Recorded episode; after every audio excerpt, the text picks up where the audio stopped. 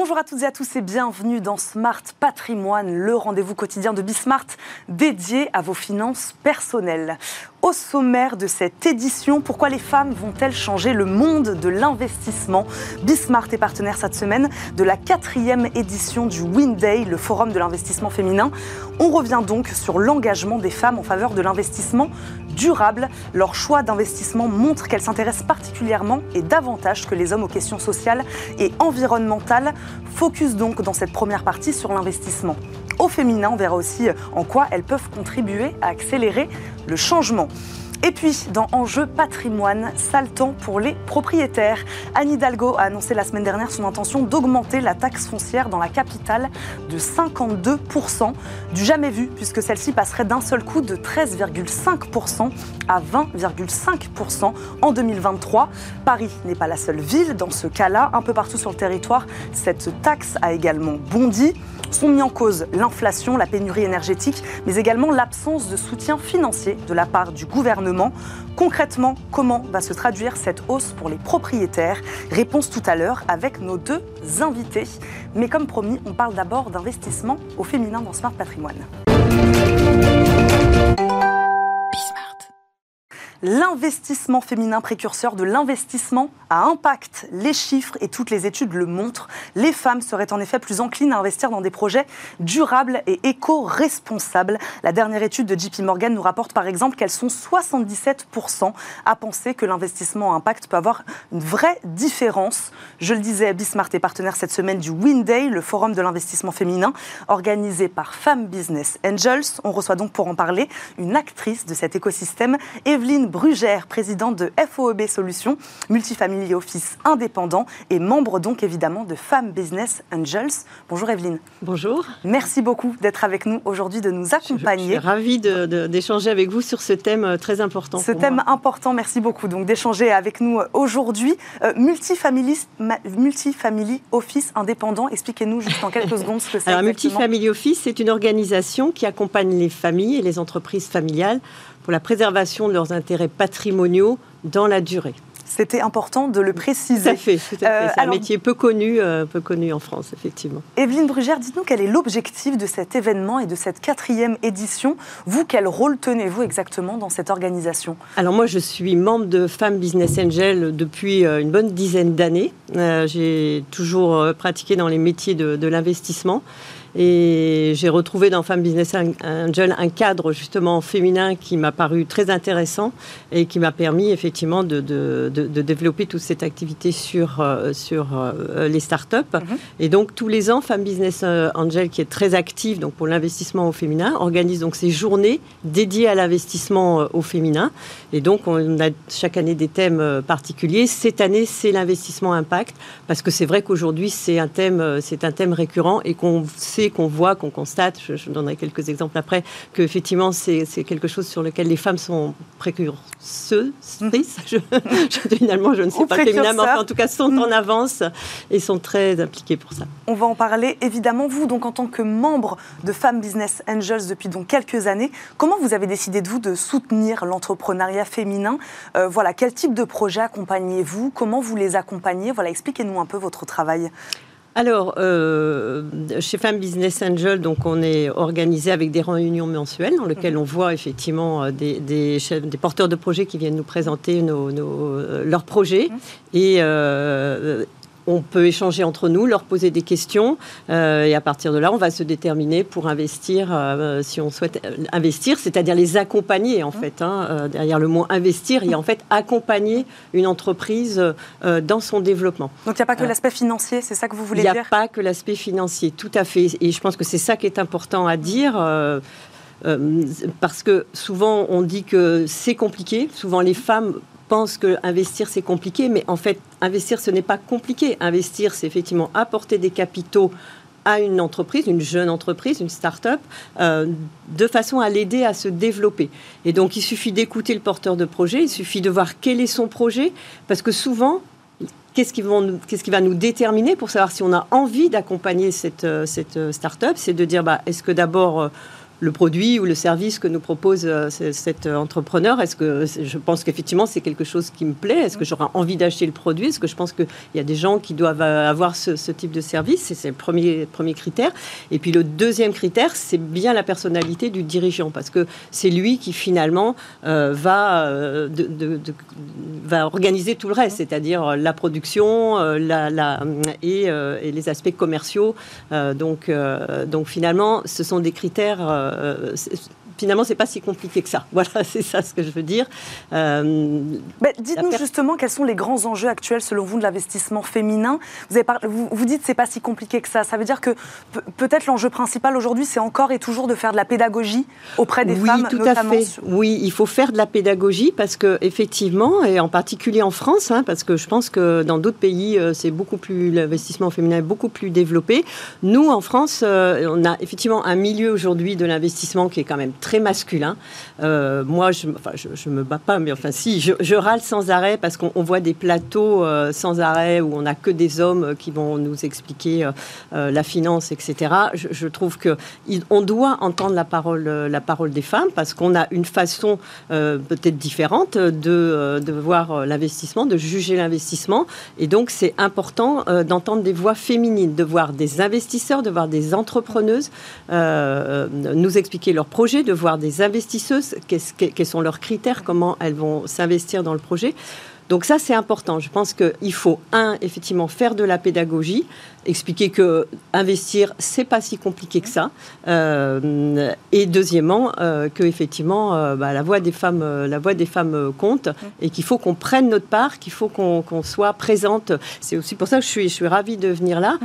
Moi, ce que j'aimerais, si, c'est que les médias, euh, dont vous en particulier, euh, vous invitiez des femmes euh, autres, ben, pour parler d'autre chose que d'investissement féminin ou d'éducation financière, etc. Parce que je pense qu'il faut vraiment. Tout le monde a un je pense que tout le monde a un rôle à jouer. Je pense que les médias doivent montrer plus de femmes, parce qu'on en a des femmes dans l'investissement. On a des femmes brillantes qui sont, qui sont investisseurs, qui sont à la tête de grands groupes de, de private equity ou de sociétés de, de, de sociétés d'asset management.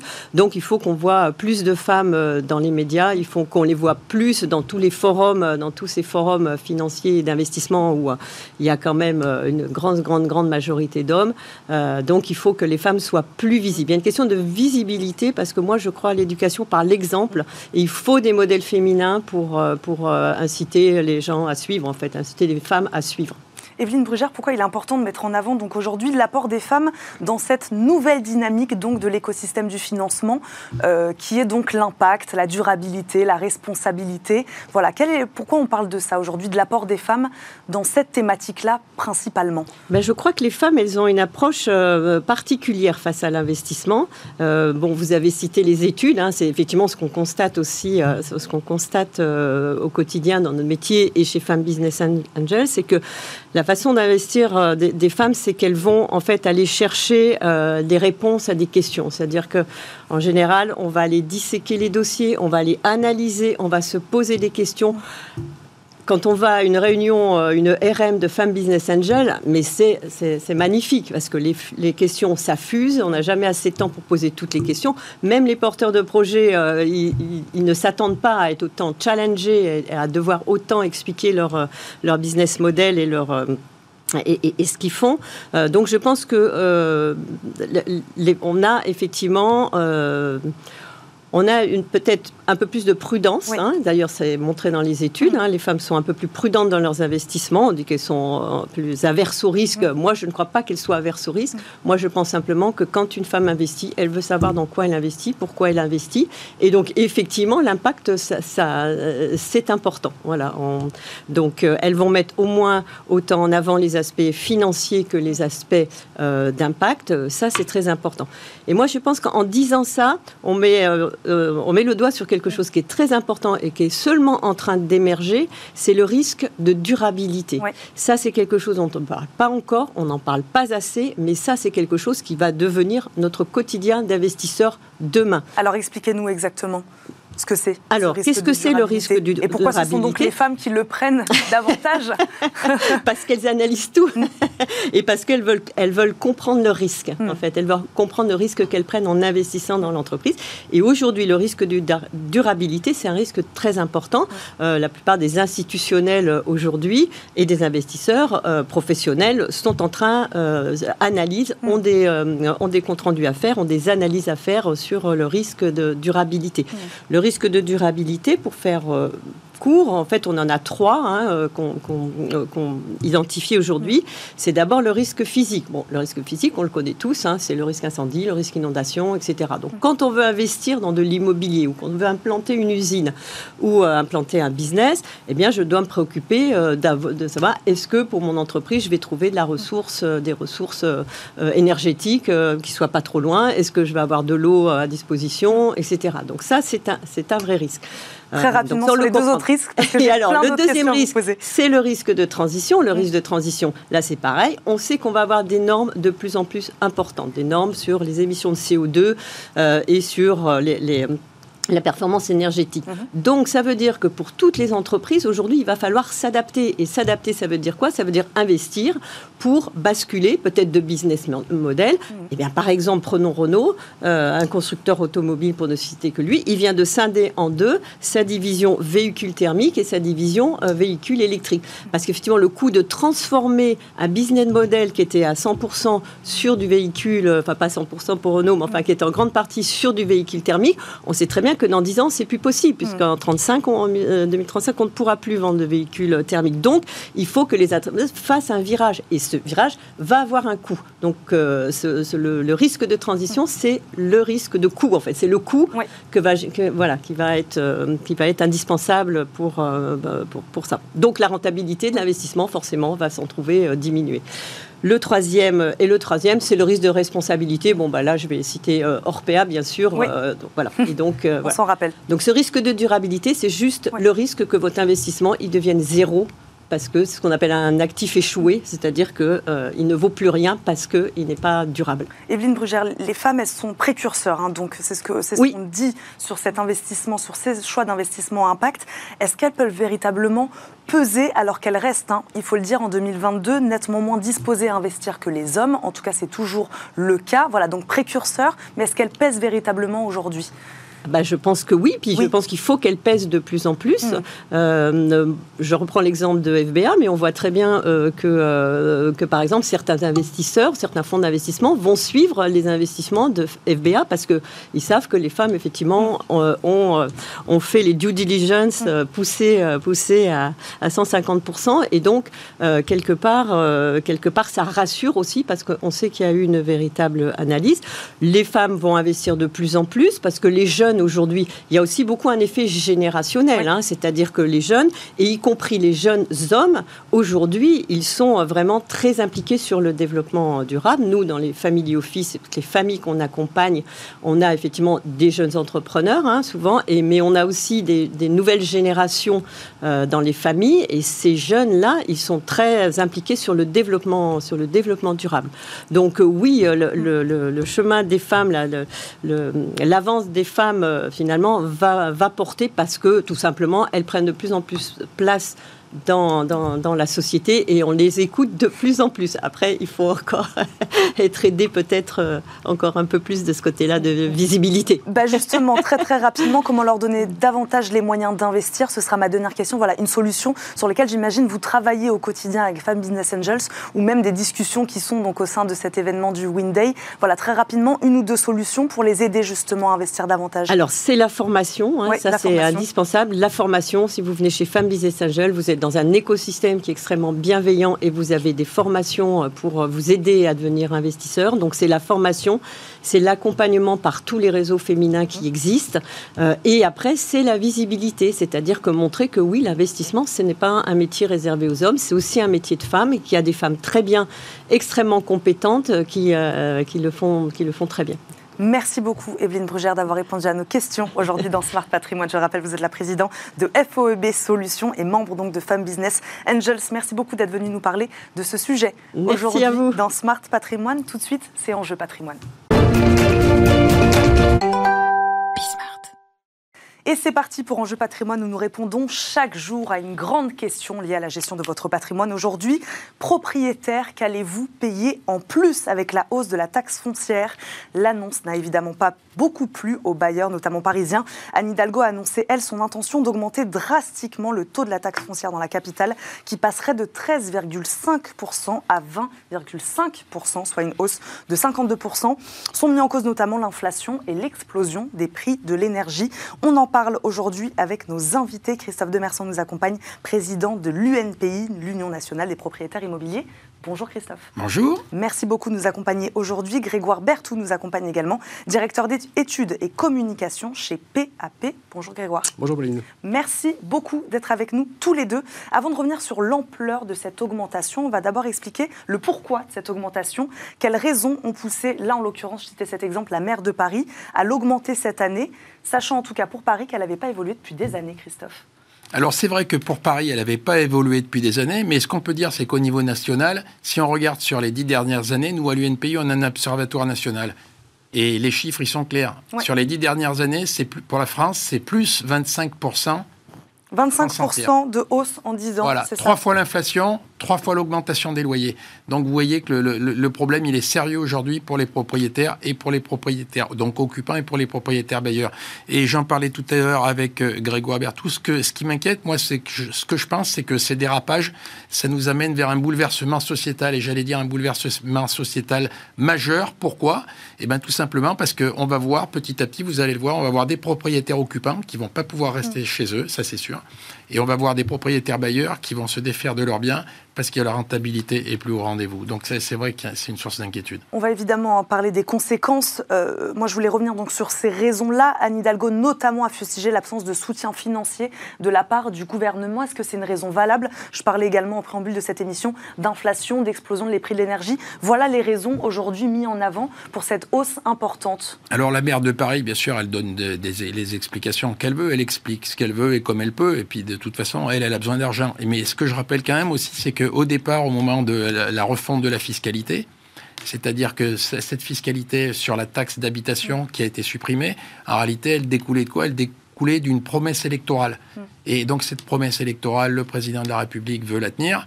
Aujourd'hui, je rappelle malgré tout qu'il y a encore 20% des, Français qui payent la taxe d'habitation au jour d'aujourd'hui et qu'elle elle peut être majorité de 60%, cette taxe d'habitation, sur la résidence secondaire. Cela étant dit, à côté de ça, on savait que le compte n'y serait pas. Aujourd'hui, c'est évident. Il y, a, une petite moitié de la population qui, est là pour payer, pour, ben, payer euh, l'eau chaude, le, chauffage dans les écoles, la lumière, etc. Donc, il n'y a plus que les propriétaires qui payent sur ces services. Donc, forcément, on savait que euh, le compte n'y serait pas. Pourquoi est-elle si basse sur Paris cette euh, taxe foncière Parce que la, taxe foncière est une recette parmi d'autres recettes pour une commune. Euh, et Paris a la chance d'être une ville euh, avec plein d'entreprises, un, gros un, gros attrait touristique. Donc mmh. elle, encaisse aussi des, taxes de séjour. Donc, donc c'est une commune qui a énormément de recettes. qui est liée essentiellement à la présence d'entreprises et à la taxe de séjour. Mmh. L'autre ville qui est très peu chère, c'est Boulogne-Billancourt, mmh. puisqu'on est de l'ordre de 15%. Euh, pareil, il y a énormément de sièges sociaux d'entreprise à Boulogne. Donc c'est ce qui permet à la commune d'avoir une autre source de revenus. Euh, et de moins taxer les, propriétaires. Donc là, on parle d'une augmentation de 52%. Euh, elle restera ici malgré cette augmentation dans la fourchette basse, cette taxe foncière à Paris? Oui, à 20,5%, on, reste très basse. Alors si Boulogne, on ne sait pas ce qu'ils vont faire, mais si Boulogne ne bouge pas, c'est Boulogne qui sera la ville la moins chère de France, Boulogne-Billancourt. mais à 20%, oui, actuellement, Lyon est, est à 29% par exemple. Et ça, ça peut aller jusqu'à Angers, qui est à 56%. Donc ça reste, ça reste peu.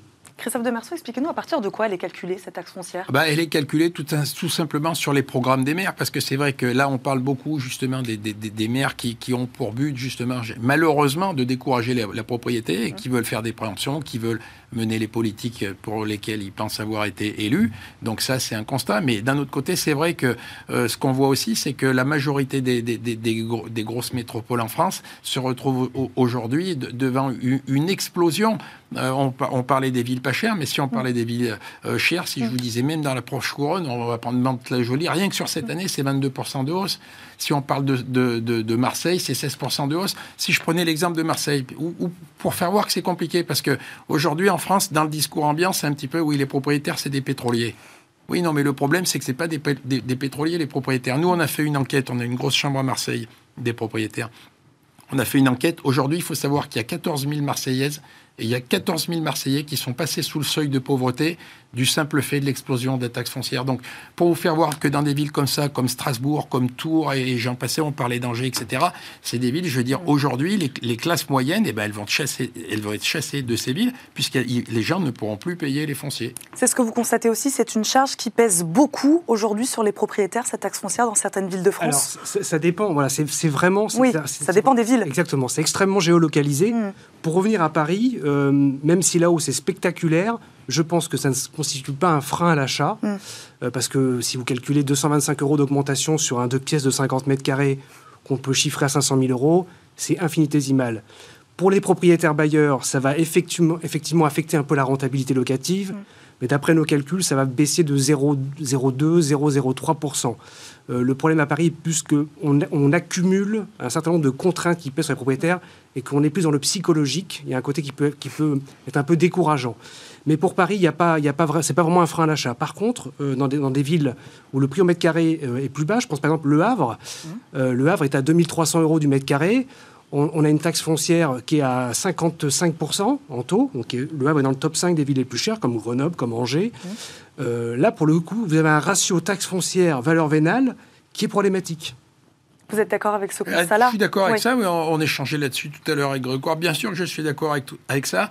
Et, à la nuance, c'est sur Paris. Ce que j'observe aussi, c'est que je suis d'accord avec tout ce qu'on a dit. Hein. Mm. Mais euh, à Paris, par exemple, le vrai problème, ça va être sur les primo-accédants, à mon avis, parce qu'il y a beaucoup de jeunes qui sont endettés et lourdement endettés, des fois sur des périodes longues. Donc petit bémol sur ce qu'il disait par rapport au frein à l'accession. Oui, non, mais pas à l'accession, puisque l'accession, je pense qu'il n'y aura pas de frein, puisqu'effectivement, par rapport au montant de l'achat, mm. je parle plutôt ceux qui sont déjà engagés, qui ont été au maximum de ce qu'ils pouvaient emprunter. Et, eux, là, je, vois des jeunes qui, qui, ont été primo-accédants et eux, ils sont à l'euro près. C'est-à-dire qu'ils voient ce qui se passe cette année, par exemple, ça va être plus de 100, plus 300. Donc là, ça va être directement du pouvoir d'achat en moins. Et puis, et puis aussi, il y a l'incertitude sur l'avenir parce que faut pas oublier que l'immobilier, c'est le temps long. Et le temps long, aujourd'hui, quand on voit euh, des maires comme ça qui décrètent plus 60, plus 50, plus 22, plus 16, je veux dire, je me mets à la place de tout le monde. On peut s'inquiéter, on peut légitimement s'inquiéter. Donc s'inquiéter, c'est-à-dire plus globalement, quel impact elle peut avoir cette ah bah après, hausse ce que disait, de la taxe sur le marché immobilier? Ce que disait notre ami Grégoire Bertou euh, pour Paris, je, suis d'accord. Le problème, c'est que à, à, Paris, c'est un autre signal. C'est-à-dire que c'est une accumulation de mauvais signaux aux propriétaires. Hmm. Donc euh, c'est ça, plus ça, plus ça, plus ça. Vous voyez ce que je veux dire? C'est l'encadrement des loyers, c'est les annonces un petit peu tonitruantes, dire voilà, on va, on va faire la chasse aux propriétaires, c'est le, le, le, DPE. Nous, on est pour le, DPE qui est pas fiable, les travaux, le calendrier pour la rénovation énergétique. Bien mmh. sûr que nous, on est pour la rénovation énergétique. Le problème, c'est que nous, et je le vois avec nos adhérents, on les a poussés depuis de longues années à faire des travaux. Et, avec le, nouveau DPE qui n'est pas au point, on voit des gens qui ont des notes mm. déclassées. Et puis alors, à côté de ça, c'est la pénurie des matériaux mm. et la pénurie de la main-d'œuvre. Grégoire Bertou, euh, c'est cette accumulation, c'est ça d'obligation, d'injonction aujourd'hui pour les propriétaires. Vous vouliez parler exactement aussi de la réforme, je crois, de 2026. pour, pour terminer sur Paris, je dis, effectivement, objectivement, il peut y avoir des conditions psychologiques euh, qui, font qu'on se sent euh, découragé. Euh, parce qu'on se dit, voilà, effectivement, mais le, plus gros obstacle pourrait être dans, dans, cette, euh, dans, cette, dans ce sandwich de, contraintes, pour moi, est la rénovation énergétique, le, plus mm. lourd financièrement, le mm. plus compliqué à mettre en œuvre. Euh, l'encadrement des loyers vient derrière et la taxe foncière encore après. Mais c'est vrai qu'il y a une accumulation dans mm. certaines villes comme à Paris, mais c'est aussi le cas à Bordeaux, à Toulouse ou à, Montpellier, où il peut y avoir un, effet de découragement. Oui. Vous, c'est un retour que vous avez aujourd'hui des propriétaires avec lesquels vous travaillez? Les, propriétaires, avec qui on travaille sont euh, extrêmement attentistes sur le calendrier de la rénovation énergétique. Euh, pour l'instant, on n'a pas, contrairement à ce qui a pu être euh, dit par d'autres acteurs du marché, on n'a pas de d'explosion d'offres de, passoires thermiques à la vente. Mm. Il n'y en a pas plus que d'habitude. donc les propriétaires sont plutôt attentistes, mais ils, espèrent que le calendrier va être reporté, un peu comme pour les ZFE pour les voitures, où il y a des reports successifs. Parce que ça n'est pas tenable pour eux aujourd'hui. Puisqu'on parle aussi aux propriétaires, hein, à ceux qui nous regardent, comment aujourd'hui, si on est propriétaire, on peut calculer le surplus qu'on va devoir payer avec cette hausse de la taxe Christophe, expliquez-nous exactement. Voilà, pour ceux qui nous regardent aujourd'hui, on se dit, oulala, une hausse de 52%, ça fait un peu peur, même si c'est pas encore passé, hein, c'est discuté cette semaine au Conseil de Paris. J'allais dire que prudence fait loi et, et qu'en réalité, c'est que c'est qu'une accumulation de cas particuliers, parce que si on prend dans le même immeuble, euh, il peut y avoir plusieurs méthodes de calcul. Il peut y avoir des immeubles qui ont balcon, pas de balcon, etc. Mais, mais ce que je retiens, c'est ce que disait Grégoire, c'est exactement c'est l'accumulation de mauvaises mm. nouvelles plutôt que pour le moment la définition. Et on va voir après ce que, ce que va nous dire l'administration et la, la, manière dont elle va calculer. Parce que c'est vrai qu'il y a aussi des départements qui ont fait des essais. Des départements, je me rappelle par exemple, on a vu ça euh, dans le département 38, hein, en Savoie, euh, où, par rapport à la rénovation et, et, une amélioration du confort, de l'isolation, du chauffage, et on a vu des des, taxes foncières qui ont explosé, puisque l'administration disait bah oui, mais c'est plus du tout les mêmes conditions. C'est pas comme si on, chauffait avec un poêle à charbon. Donc, euh, euh, j'allais dire que j'attends impatiemment de voir ce qui va se passer, parce que c'est vrai qu'on est inquiet. Mais c'est-à-dire, qu'est-ce que vous dites Qu'on peut revenir en arrière, c'est ça? Non, ce que je dis, c'est que je veux voir la méthode, je veux voir qu'est-ce qui va être pris en compte, les travaux, la, la qualité euh, de l'isolation, qu'est-ce qu'on va dire? Est-ce qu'il y a des, des, des, des, méthodes qui vont être mises euh, en doute ou pas, comment, comment on va calculer finalement. J'attends de voir la suite parce que tout n'est pas fini, tout n'est pas écrit, tout n'est pas gravé dans le marbre. Mais ce que je sais, ce que je sais, ce que je peux quand même vous dire, c'est que les communes, ils vont aller chercher jusqu'au dernier centime. Si vous avez, regardez, je vais vous donner un exemple, et c'est pas sur l'habitation, mais ça explique bien quand même que les, les, les, les, maires et les présidents de collectivités veulent aller chercher de la ressource. Un parking aujourd'hui, hein, c'est tout simple, un parking, il est soumis à la taxe et, un parking, vous allez payer des ordures ménagères sur une place de parking. Ça veut dire que, ou, la taxe GEMAPI avec les inondations, on voit aussi, c'est un autre exemple, on voit aussi qu'il y a beaucoup de maires euh, qui vont chercher cette taxe parce qu'on dit bah, c'est toujours un petit peu là, un petit peu là, oui, mais c'est un petit peu, plus un petit peu, et ça fait beaucoup. Et puis alors après, vous regarderez aussi, c'est les frais de rôle. Euh, chaque chaque euh, personne qui nous écoute aujourd'hui, les, les auditeurs peuvent le voir, les téléspectateurs aussi, ce qu'on voit aussi, les frais de rôle, 3%. Mais dans les frais de rôle, il faut savoir que c'est la double peine pour les propriétaires. Pourquoi? Parce que ces 3%, en réalité, ils servent majoritairement à payer pour les propriétaires qui sont sortis justement parce qu'ils ont des exonérations et ils sont, ça sert à ça. Alors les, frais de rôle, juste expliquer ce que c'est. Oui. C'est un peu comme pour les contrats d'assurance vie, vous avez des frais de gestion ou des droits de garde, c'est un peu la même chose. C'est l'État qui prélève 3% euh, du recette de la taxe foncière parce que c'est elle, euh, c'est l'État euh, qui envoie les avis d'imposition et qui, qui, se charge de mettre en œuvre le, recouvrement de l'impôt. Donc elle prélève 3%, l'État prélève 3% sur le, du montant de la taxe foncière. Donc quand on dit que c'est une taxe qui va exclusivement aux communes, puisque les départements ne sont plus concernés. C'est pas totalement vrai. Il y a une petite part qui, revient à l'État. C'est de mémoire 1,4 milliard euh, quand même euh, pour 2022. Est-ce qu'il y a une chance que cette augmentation ne soit pas votée, euh, en tout cas pour Paris? Et euh, qu'est-ce qu'on peut donner comme conseil aux propriétaires? Aujourd'hui On terminera là-dessus. Alors, est-ce qu'il y a une chance qu'elle ne soit pas votée? Euh, Je n'en sais absolument rien. Je ne suis pas dans les petits papiers de la, mairie de Paris. ce qu'il faut savoir quand même, il, faut dire que si toutes les communes augmentent, c'est aussi parce qu'elles ont des problèmes. Elles ne font pas ça pour le plaisir de se mettre à dos les propriétaires. il y a des vrais, des vrais problèmes de recettes. alors, il y a eu des, parfois des, des, investissements hasardeux. elles ont des coûts énergétiques qui explosent elles aussi, mais à des échelles beaucoup plus importantes avec les écoles. Hein. je rappelle que les écoles élémentaires sont, à la charge des communes. Euh, donc elles ont, elles ont aussi une explosion des recettes. C'est pas pour le plaisir de, voilà, après, c'est des questions d'arbitrage. Euh, et là, chaque, chaque municipalité euh, arbitre en fonction de ses, de ses propres critères. On va terminer là-dessus. Merci beaucoup à tous les deux d'avoir débattu aujourd'hui avec nous dans Smart Patrimoine. Christophe Demerson et Grégoire Berthoud, merci beaucoup à tous les deux d'avoir été avec nous. Merci à vous de nous avoir suivis. On se retrouve évidemment demain dans un nouveau numéro de Smart Patrimoine. Très bonne journée à tous et à demain. Ciao